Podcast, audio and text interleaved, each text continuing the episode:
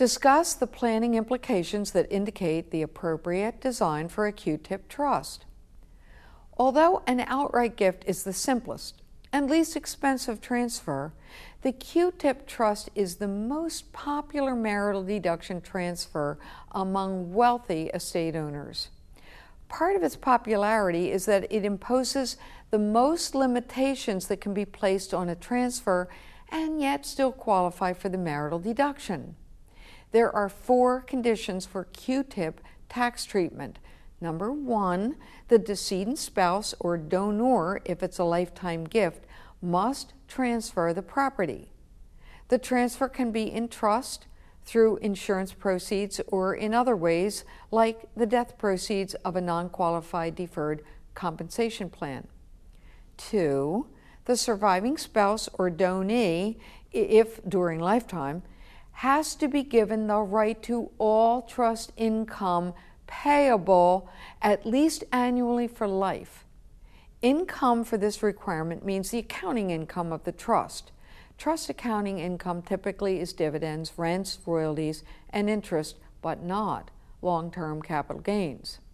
Three, no one can be given the right to direct the property to anyone besides the spouse as long as that spouse is alive.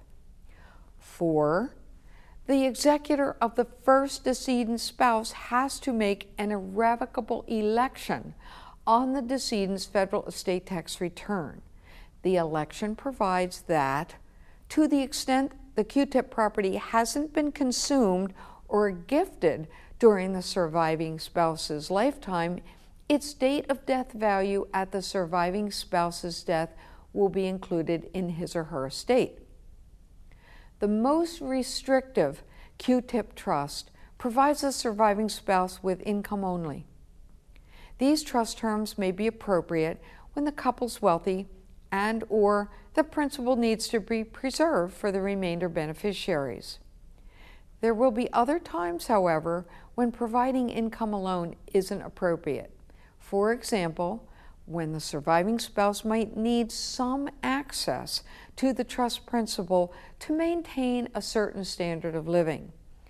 Please note that giving the surviving spouse unlimited access to trust principal converts the QTIP trust into a power of appointment trust.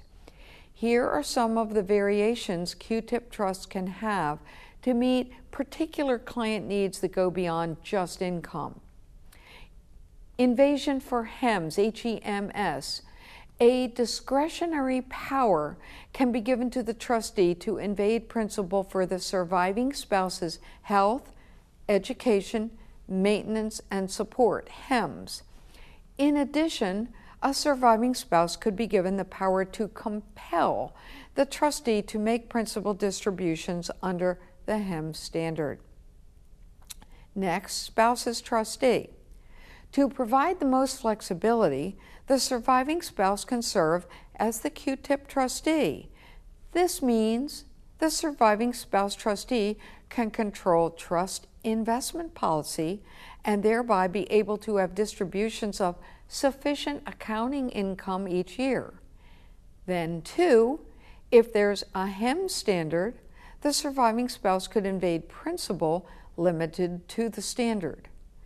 Having the surviving spouse serve as sole trustee usually occurs only when preserving trust principal for the remainder beneficiaries isn't the predominant goal. Next, limited testamentary power of appointment. The most limiting QTIP trust provides for distribution to the beneficiaries chosen by the grantor at the surviving spouse's death. Instead of this restrictive approach, though, the couple might want to take a wait and see approach to determine who the ultimate beneficiaries should be.